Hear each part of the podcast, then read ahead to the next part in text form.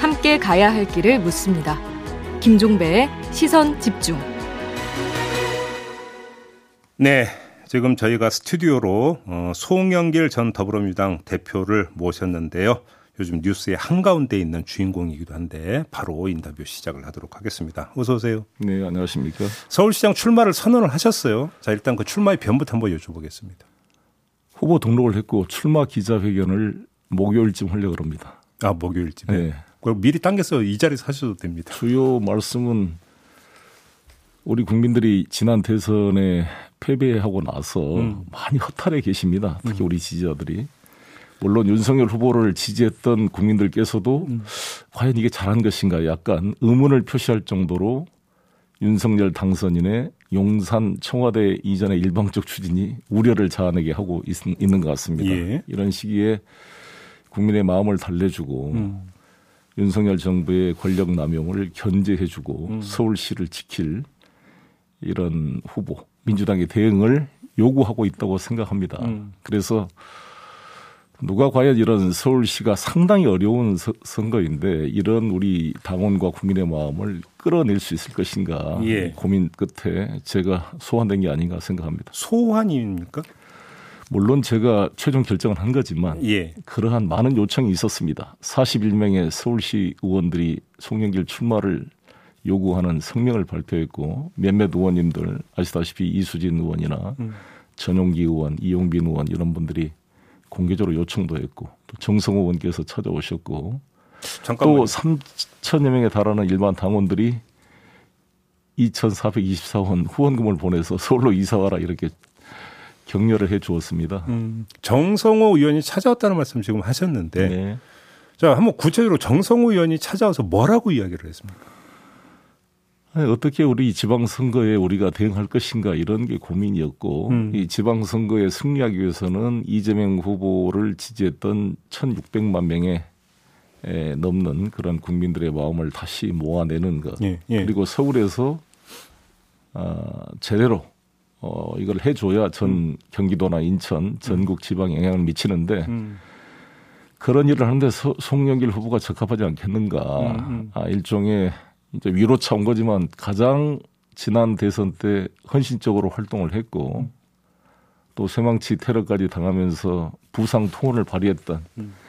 송영길 전 대표가 그런 역할을 감당할 수 있지 않을까 뭐 이런 정도의 서로 공감 얘기를 나눴습니다. 자, 그럼 그냥 거두절미하고 제가 한번 네. 그러니까 확인 질문을 좀 드려볼게요. 그럼 정성호 의원이 네. 대표님의 출마를 아주 구체적으로 명시적으로 요구를 했는지 하나 네. 두 번째 그것이 정성호 의원의 개인 의견이었는지 아니면 이재명 상임고문의 뜻이라고 밝혔는지 이 두 가지가 궁금한데. 두 가지를 말할 수는 없고요. 네. 어차피 선거는 누가 나가라면서 나가는 게 아니라 음. 최종 본인이 결정하는 거 아니겠습니까? 네네네. 네, 네. 네. 그런 서로 간에 이런 객관적 상황을 참고로 음. 대화를 나눴다는 말씀을 드리겠습니다. 아 그래요?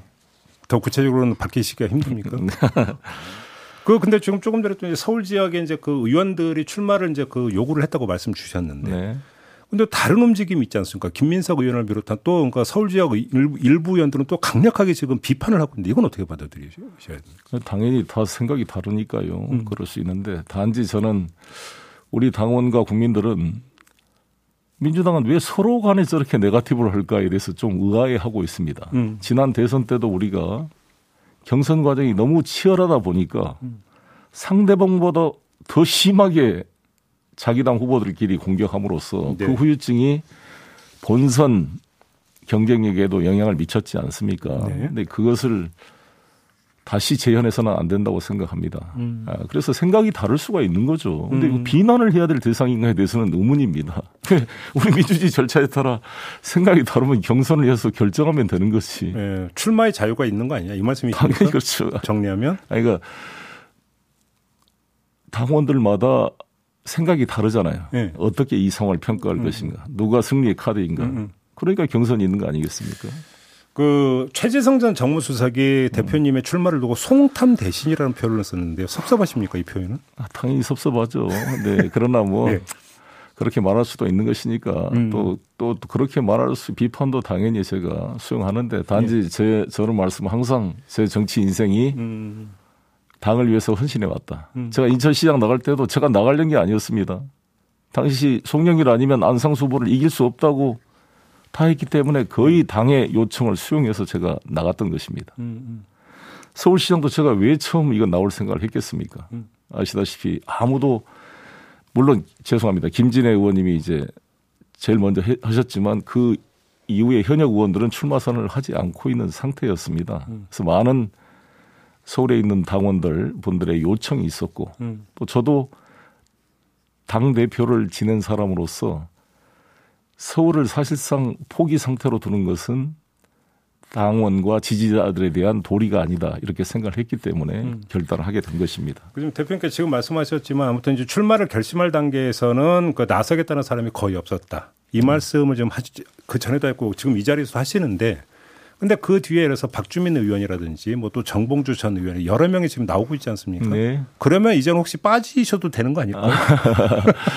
아유, 제가 정치인이 뭐 애도 아니고. 알겠습니다. 제가 오선의 정치인이 정치적 생명을 걸고 음. 의사 표시를 했는데 그렇게 진퇴가 가벼울 수가 없다고 봅니다. 자, 의원, 아, 그러니까 대표님의 지금 이제 출마를 들어선 논란은 결국 이거 아니겠어요? 대선에서 패배했고 패배의 책임을 가장 먼저 지어야 되는 어떤 당시 대표였지 않느냐. 그러니까 이, 그러니까 아마 문제의식의 가장 기본 출발점인 것 같은데요. 그래서 이걸 받아서 제가 한번 대표님께 이런 질문을 드려볼게요. 지난 대선의 성적표를 어떻게 평가를 하세요? 젖잘싸라고 평가하십니까? 양측면이 다 있습니다. 시각에 따라 예. 이길 수 있는 선거인데 후보나 대표가 당이 잘못해서 졌다 이렇게 음. 보시는 분이 일부 있고 예, 예, 예, 10% 예. 이상 불리한 우리가 지고 있는 선거를 그래도 후보나 당이나 대표나 최선의 우리 당원들이 노력을 해서 음. 0.73%로 음. 좁혀놨다. 네. 이렇게 보는 시각이 양쪽이 다 같이 존재한다고 생각합니다. 대표님은 어느 쪽이십니까? 그중에 후자입니까? 당연히 저는 후자의 생각이죠. 그래요. 그러면 대표로서 책임질 부분이 그렇게 크지 않다라는 걸로 연결이 아니 그래도 졌으니까 책임져야죠. 특히 제가 그저 자신의 부족함을 반성하는 것은 네. 안철수 후보가 단일화됐을 때 심상정 후보와 더 정성을 들여서 음. 연대를 하지 못한 것이 가장 큰 저의 과오다 이렇게 제가 자책하고 아, 있습니다. 그건, 아, 그건 다 지난 얘기는 이제 의미는 없지만 그럼 만약에 더 노력했으면 그때 단일화가 가능했다고 보시는 거예요? 쉽지는 않았죠. 알 수가 가정이라는 게 그러니까. 네. 네. 자 그러면 책임을 지는 거와 출마의 자유의 경계선은 어떻게 보야 되는 겁니까? 이렇게 생각합니다. 어, 저는 지난번에 대선 기간 동안의 불출마 선언은 대선 승리를 위해서 자기를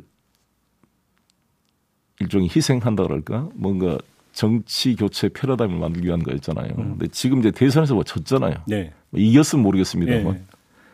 진 상황에서 유력 후보가 지금 서울시장 후보를 준비하고 있지 않는 상태에서 음. 그리고 쉽지 않은 선거잖아요. 음. 여기에 현역 국회의원의 임기 2년을 포기하고 출마하겠다는 것이 오히려 책임지는 자세가 아닌가. 그렇게 보신다. 네. 혹시 그러면 출마가 이제 그 기정 사실이 된 이후에 이재명 고문하고는 혹시 좀 이야기 나눠보셨습니까? 전화 통화든 뭐 직접 만나서든? 예, 무슨 뭐 전화 통화는 하고 있습니다만 예. 뭐 자세한 얘기는 들을 수는 없고요. 그래요. 걱정을 많이 하고 있습니다. 아무튼 이재명 고문은 반대는 안 한 겁니까? 출마에 대해서? 아니 그런 이야기는 뭐 알겠습니다. 예, 예. 자 그러면 질문을 바꿔보겠습니다. 네. 대표님이 서울시장 후보가 돼서 본선에 나간다면 네. 이길 수 있는 겁니까? 오세훈 후보를? 아니 이길 수 없다고 생각하고 나온 후보가 있겠습니까? 어, 그렇게 이제 이길 수 있다고 자신하시는 근거를 좀 말씀해 주세요. 국민을 믿고요. 음. 어, 지금 이번 선거는 오세훈 후보와의 경쟁이 아니라 네. 어, 윤석열 지금 당선인 윤석열 정부 체제에 대한 음. 견제와 균형의 의미가 크다고 생각합니다. 네. 그리고 또 하나는 문재인 정부 때 했던 부동산 정책에 대한 반성과 구체적 대안을 제시할 수 있는 조건과 아, 능력이 있어야 된다고 봅니다. 저는 계속 강조하지만 부동산 정책을 세금에만 의존해서 징벌적 수단으로서는 이 정책을 비판해 왔고 네. 공급 정책과 음. 금융 정책 그리고 어, 종부세 양도세 완화를 추진해서 제가 당 대표 때 두 개를 법안을 개정안을 통과시켰습니다. 네. 그리고 구체적인 부동산 대책의 솔루션을 가지고 있습니다. 10대 음. 공약을 준비해서 목요일부터 하나씩 발표하도록 하겠습니다. 아, 부동산 쪽으로 해서? 부동산뿐만 아니라 예. 복지 분야를 비롯해서. 음. 혹시 그 대표님께서 만약에 좀 본선에 진출한다면 이런 그림을 그리시고 계시는 건가요? 그래서 지난 대선에서 아까 이제 하셨던 말씀을 그대로 받아서 질문을 드리면 쇠망치 테러까지 당했던 어떤 헌신적인 모습 그러면서 이재명 당시 후보의 이런 막 케미 네. 이거를 본선에서 다시 연출하면 충분히 경쟁력이 있다. 이렇게 이렇게 혹시 이렇게 판단하시는 겁니까? 뭐 케미보다도 이재명 후보의 그런 1,600만 표 넘는 그 성과를 음. 0.73% 졌으니까 다 무효로 시키고 다 퇴장시켜야 된다 이렇게 말할 수는 없다고 봅니다. 그 소중한 성과를 발전시켜서 음. 지방선거 승리로 연결시키는 게 필요하다 이렇게 생각합니다. 네. 요 질문 드리면 좀 약간 그 심기가 좀 불편하실 것 같기도 한데 네, 뭐 네. 나왔던 주장이니까 네, 한번 좀 네. 질문 드려볼게요. 네. 이렇게 또 이야기하는 분들이 있더라고요. 음. 경선해서 네. 만약에 다른 사람이 송영길 대표를 누르고 후보가 되면 그게 파란이 되고 네. 오히려 민주당 후보의 본선 경쟁력을 높일 거다. 네. 그러니까 이른바 불쏘시개론이라고도 해석을 할 수 있을 것 같은데 이건 어떻게 받아들이세요? 아주 좋은 이야기입니다. 저는 대, 전폭 환영하고요. 예. 그렇게 후보가 나, 나서 경쟁력을 갖는 것은 뭐 음. 좋은 일이고 음. 제가 일관되게 말씀드린 것처럼 우리 당의 승리를 위해서 음. 제가 마중물이 되겠다 이런 관점을 가지고 있습니다. 당 지도부가 전략 공천으로 틀 가능성은 없다고 보세요? 그게 전략이라는 게 김동연 부총리 같은 분도 우리가 경기도에 모셔서 음. 전 국민 경선을 해달라고 한 것도 원칙대로 하자. 음. 당원 반 국민 반 이렇게 하고 있는 상황 아니겠습니까? 예, 예. 그걸 말씀드리고 싶습니다. 아, 그러면 경기도에 준해서 서울도 그러니까 공천 절차가 있어야 된다는 말씀이시죠? 아니 이런 생각이 제가 꿀벌 이야기를 했잖아요. 꿀벌은 이미 만들어진 꿀을 찾는 게 아니라 음. 꽃을 와, 오가면서 경쟁력을 음. 만들어 꿀을 먹은 것처럼 조순 시장이 고, 그 당시 박찬종 후보랑 경선할 때 20% 지고 시작했습니다. 예, 예. 예. 불과 선거운동 개시 직전에 음. 제가 2010년도 인천시장 출마했을 때도 안상수 후보에게 15%진 상태에서 음흠. 출발해서 거의 7% 이상을 제가 이겼습니다. 예. 그러니까 우리 당을 믿고 음. 당의 공정한 절차를 통해 후보를 모아서 경선에 들어가 경쟁력을 만들어 이길 생각을 해야지 음. 이미 만들어진 이긴 후보를 찾겠다고 해서 찾기가 쉽지 않다고 봅니다. 알겠습니다. 네. 서울시장 그 선거 관련해서는 이 정도로 마무리하고요. 네. 모신 김에 몇 네. 가지 하나 좀 여쭤봤으면 네. 좋겠는데 이른바 검수한박 있지 않습니까? 네. 아마 오늘 그 의원총회가 있다면서요. 네. 어떻게 정리가 돼도 어떻게 가야 된다고 생각하세요? 저는 검수완박이라는 표현을 바꿔야 된다 보는데요. 예. 수사권 기소권을 분리하자는 것이고 음. 어, 검찰이 수사권을 경찰에 넘긴다 그래서 수사에 관여할 수 없는 게 아니라 음흠. 중단 교체 요구권 그다음에 보완 요구권을 가지고 있고 네. 영장 청구를 검사가 독점하고 있습니다. 기소도 하고 있기 때문에 음. 상호 견제 균형이 되는 것이다. 음. 그래서 검수완박이라는 표현은 아주 잘못된 표현이다. 이런 음. 말씀을 드리고 싶고 예. 아마 이게 당론으로 채택될 것이고 음. 저도 이것은 채택에 동의하고 있습니다. 아, 당론으로 채택이 될 것이고 동의한다. 네. 근데 일각에서는 아니 그러면 대안조차도 아직 정밀하지 않는 거 아니냐 이렇게 네. 비판하는 네. 목소리도 있던데요. 그래서 중수청으로 갈지, 네. 그럼 경찰로 넘길지 이것도 네. 지금 정리가 안 돼 있는 거 아니냐 이런 비판 어떻게 오늘 의총에서 정리가 될 것입니다. 오늘 의총에서 네. 관련해서 지금 대표님이 한 인터뷰에서 어떤 말씀을 하셨냐면 음. 사법고시 합격해서 변호사 신분을 가지고 있는 검찰에 비해서 경찰은 훨씬 권력을 잘 따르지 않겠냐 이런 음. 말씀하셨는데 이에 대해서 박영선 전 장관이 이건 경찰 비하 발언 혹은 사법고시 선민의식 아니냐 이렇게 비판을 했던데 어떤 말씀 주시겠습니까? 경찰 검찰이 어느가 좋고 나쁘고의 문제가 아니라 음. 어떤 권력 기관이든 권력을 남용할 우리가 있기 때문에 예. 기소권 수사권을 분리하자는 취지로 말씀을 드린 거고 음흠. 경찰도 권력을 남용할 수가 있고 검찰도 남용할 수가 있습니다. 예, 예. 이번 대선이 끝나자마자 음. 경기도에서 경찰이 이 김혜경 여사의 법인카드 관련 경기도를 다 압수수색을 했습니다. 뭐 비판적인 유튜버들도 압수수색하고 예. 이런 일이 벌어지고 있습니다. 음. 그에 비해서 김건희 여사의 도이치모터스 주가 조작권은 검찰이 아직 소환조차도 하고 있지 않고 네. 지금 무혐의로 가고 있는 거 아니냐 이런 음. 평가가 나오고 있습니다. 음. 국민들이 김혜경 여사에 대한 것과 음. 김건희 여사에 대한 것을 면밀하게 지금 지켜보고 있다는 말씀을 드리고요. 네. 이 말이 된 것은 권성동 원내대표가 검경 수사권 분리를 천인 공노할 범죄행위다. 네, 그렇게 이명박 아니 우리 이재명 어, 문재인 대통령의 범죄 의혹 관련 수사를 은폐하려는 시도다 이런 말씀을 했잖아요. 예. 그에 대해서 반박에서 나온 이야기입니다. 아니 경찰이 바로 지금 법인카드 수색을 하고 있고. 음, 예를 들어서 뭐 수사권 기소 완전 분류가 되더라도 경찰이 경찰 수사를 하고 있는데 무슨 이게 마치 음. 어, 또 자기들이 집권당이고 음. 자기들이 앞으로 경찰청장을 임명할 것인데 음. 이렇게 마치 뭘 범죄를 은폐하려는 것이다라는 것에 대한 반박 차원에 나온 이야기란 말씀을 드리고. 알겠습니다. 마지막으로 윤석열 네. 당선인이 오늘 아마 대구에서 박근혜 전 대통령을 만날 계획인 걸로 지금 전해지고 있는데요. 이 음. 만남의 증가 적절하다고 보십니까? 어떻게 평가하세요? 뭐 당선이 전직 대통령을 만나는 거야 뭐 국민 통합 차원에서 음. 필요한 일이라고 생각합니다만 네, 네. 지금 대구시장 선거가 치열하게 되고 있고 아시다시피 홍준표 후보는 윤석열 당선인의 정적이었습니다. 네. 또 박근혜 후보가 유영아 변호사를 후보로 지금 공개 지지를 하고 있는 상태에서 그렇죠. 네. 만나는 것은 자칫 당선인이 당내 선거에 개입하는 것이 아니냐 오, 이런 지적을 받을 수가 있고 오, 그러니까 홍준표 견제 성격으로 비춰질 수도 있다 그런 면이 있지 않겠습니까? 음. 지금 국민이 하나 되는 대한민국을 만들겠다고 하셨습니다만 지금 안철수 후보도 무슨 총리도 안 됐죠 이태규도 입각도 안 됐죠. 음. 또 김은혜라는 젊은 의원. 의원을 윤핵관들이 지원해서 유승민 후보를 음. 지금 예. 떨어뜨리려고 총력을 다하고 있는 모습을 보이고 있고 음. 또 홍준표 후보를 떨어뜨리는 모습을 보이고 있기 때문에 이렇게 국민 통합은커녕 야당과의 관계는커녕 자기 당 내부의 이러한 윤핵관 중심의 조각과 음. 경선 개입은 어, 큰 문제를 일으킬 수 있다 이렇게 생각합니다. 알겠습니다. 자, 오늘 말씀 여기까지 드려야 될 것 같습니다. 고맙습니다, 네, 대표님. 네, 감사합니다. 네, 지금까지 송영길 전 더불어민주당 대표였습니다.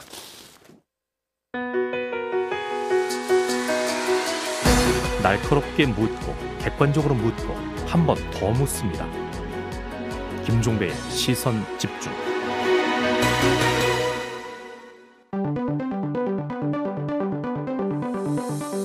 놓쳐선 안 되는 뉴스 빠짐없이 전해드리겠습니다. 여기도 이슈. 네, 나경철 뉴스캐스터 모셨습니다. 어서 오세요. 네, 안녕하십니까. 첫 번째 이슈는요. 네. 아마 많은 분들이 코로나 이후에 어느 시점부터 입버릇처럼 아, 이 마스크 언제 벗나 뭐 이런 이야기 많이들 하셨을 텐데요. 어쩌면 다음 주부터 어, 마치 우리 신체 일부 같았던 이 마스크를 일단은 실외에서는 벗을 수 있을 그렇죠. 수도 있을지 실외입니다. 실내가 네, 맞습니다. 아무튼 그래도 아, 이것만 해도 어디에요? 아, 자꾸 저는 저같이 안 겪긴 사람, 어, 우리 나గిం석 캐스도 안 겪겠어요. 네, 그 맞습니다. 그 고충 뭐 그렇죠. 다 알잖아요. 네, 맞아요. 자, 결코 이제 짧지 않은 2년의 시간 동안 저희가 이제 마스크를 써왔는데 음, 네. 이 방역 당국이 점진적으로 거리두기 조치를 완화하면서 최근에 사적 모임 10명 또 영업 시간 밤 12시까지로 완화가 됐었는데요. 음. 이 조치가 이번 주말에 종료가 됩니다. 네. 따라서 방역 당국이 이번 주말 이후의 조치에 대해서 이제 논의하고 있다 이렇게 밝혔는데요. 손영래 중앙사고수습본부 사회전략반장이 어제 마스크 착용 해제를 비롯해서 이 거리두기 전체를 어떻게 할지에 대한 논의에 착수한 상태라고 밝혔고요. 네. 이 포스트 오미크론 체계와 관련한 종합적인 방안 또한 검토하고 있다고 말했습니다. 음흠. 아마 이제 내일 서면으로 진행될 예정인 일상회복지원위원회 회의에서 이 부분이 좀 논의될 것으로 보입니다. 음. 어, 실제로 최근 유행 규모가 당초 국내 연구진이 전망한 수치를 밑돌고 있고요. 이러한 추세가 일상 회복을 조금씩 어, 앞당가, 앞당기고 있는 것 같은데요. 음, 음. 여전히 걱정스러운 건 좀 사망자 숫자입니다. 계속해서 지금 2, 300명대가 나오고 있거든요. 아마 오늘 누적 사망자가 2만 명 넘을 것이다 이런 음. 전망도 나오고 있고요. 그래서 어, 고위험군에 대한 관리 계속해서 좀 중요할 것 같고 다만 변수가 있다면 또 이제 새로운 변이 바이러스의 출현 가능성이겠죠. 예, 예. 아, 사실 이 변이의 등장이 코로나에 대한 대응을 더 어렵게 만들었고 음흠. 또 장기화의 원인이 되기도 했는데요. 이에 대한 대비책도 함께 논의 중인 것으로 알려졌습니다. 근데 어제 인수에서는 약간 좀 빠른 거 아니냐, 석분간이 이런 또 이제 그 입장이 나왔던데 네. 여기서 또 하나의 아마 숨은 그림이 이런 게 있는 것 같아요. 그러니까 사실상 이거는 이제 그 어떤 코로나의 어떤 뭐냐면 엔데믹으로 전환, 그러니까 일상으로 회복 네. 선언이라고 봐야 되잖아요. 네. 그걸 어느 정부에서 할 거냐. 음. 라고 하는 문제도 일정하게 이런 좀 깔려 있는 좀 줄다리기가 좀 있는 거 아니냐. 시점 자체가 좀 걸려 있는 것 같습니다. 그러니까 네. 이런 해석도 가능할 것 같아요. 네. 네. 자, 두 번째 이슈는요. 자, 아마 많은 분들 역시나 반가워하실 소식이 아닐까 생각이 드는데요. 이제 공식적인 나이가 지금보다 음. 한두 살씩은 어려지게 될 것 같습니다. 만 나이로 통일한다? 그렇습니다. 어, 이건, 이건 잘한 거예요. 네. 이 윤석열 대통령 당선인이 후보 때 이제 공약했던 네. 사안이기도 했는데요. 네. 이 대통령직 인수위원회가 법적 사회적 나이 계산법을 만 나이 기준으로 통일하겠다 음. 이렇게 음. 밝혔습니다. 음. 아, 지금 우리나라에서는 세는 나이, 만 나이, 또 연 나이까지 이 계산법들 모두 사용되고 있거든요. 아니, 어, 그, 너 그, 그, 나이 몇이야? 그럼 나 빠른 뭐야? 뭐 이런 얘기도 나오고 그러죠. 그것 때문에 이제 족보가 꼬이기도 하고 그런 일이 너무 많았는데 사실 뭐 이 나이 계산법이 좀 통일되지 않아서 어, 사회복지 서비스 같은 행정 서비스를 받거나 네. 아니면 각종 계약을 체결할 때 이 혼선이 좀 많이 발생해서 법적 분쟁이 발생하기도 했거든요. 음. 앞으로는 이런 불필요한 비용이 좀 감소할 것으로 기대가 됩니다. 아, 물론 뭐 이 만 나이를 위해서는 여러 절차가 필요하긴 합니다. 뭐 음. 법령상으로 민사행정 분야의 이 만나이 사용 원칙을 확립을 해야 하고요. 음. 어, 이후에는 현재 연나이 계산법을 채택하고 있는 여러 개별법이 있거든요. 이런 법들을 개정해야 하는 절차가 필요합니다. 근데 네. 그러니까 일각에서는 이렇게 이야기하는 사람도 있어요. 그러니까 우리나라는 이제 한국 나이 이렇게 태어나는 순간 한 살로 치잖아요. 그런데 그렇죠. 이게 태아도 생명이라고 하는 것을 인정을 하고 어떤 태아의 생명을 어떤 존중을 하면서 나오는 계산법이기 때문에 다 잘못된 건 아니다. 음. 또 이렇게 주장하는 목소리도 있어요. 네. 저는 거, 그것도 좀 그러니까 경청해서 들어야 되는 부분이 있다고 보는데 네. 다만 지금 이게 여러 가지 행정 문제나 여러 일상생활에서 혼용이 되다 보니까 그렇죠. 헷갈리는 부분이 있는 거죠. 맞습니다. 그건 사실이잖아요. 네네. 그런 점에서 이제 바로 잡아야 되는데 하나로 좀 통일될 필요는 저 개인적으로 만약 의견을 그러면 저도 공감한다. 네. 저는 이렇게 말씀드리고 싶어요. 네. 그래서 아마 뭐그 음. 행정이나 의료 서비스 이 받을 때 이렇게 제공이 됐던 그런 혼란 그런 것도 좀 줄어들 것으로 기대가 되고요. 네네. 외국 같은 경우 만 나이 쓰는 나라 굉장히 많잖아요. 네. 그래서 어, 국제 관계에서의 불편함도 음. 아마 감소하지 않을까 좀 생각이 됩니다. 네, 이렇게 되면 이제 그 길거리에서 드자면서 너, 너 나이가 몇이야? 뭐 웃자고 한 얘기고요. 자, 자, 마지막 이슈 가볼까요?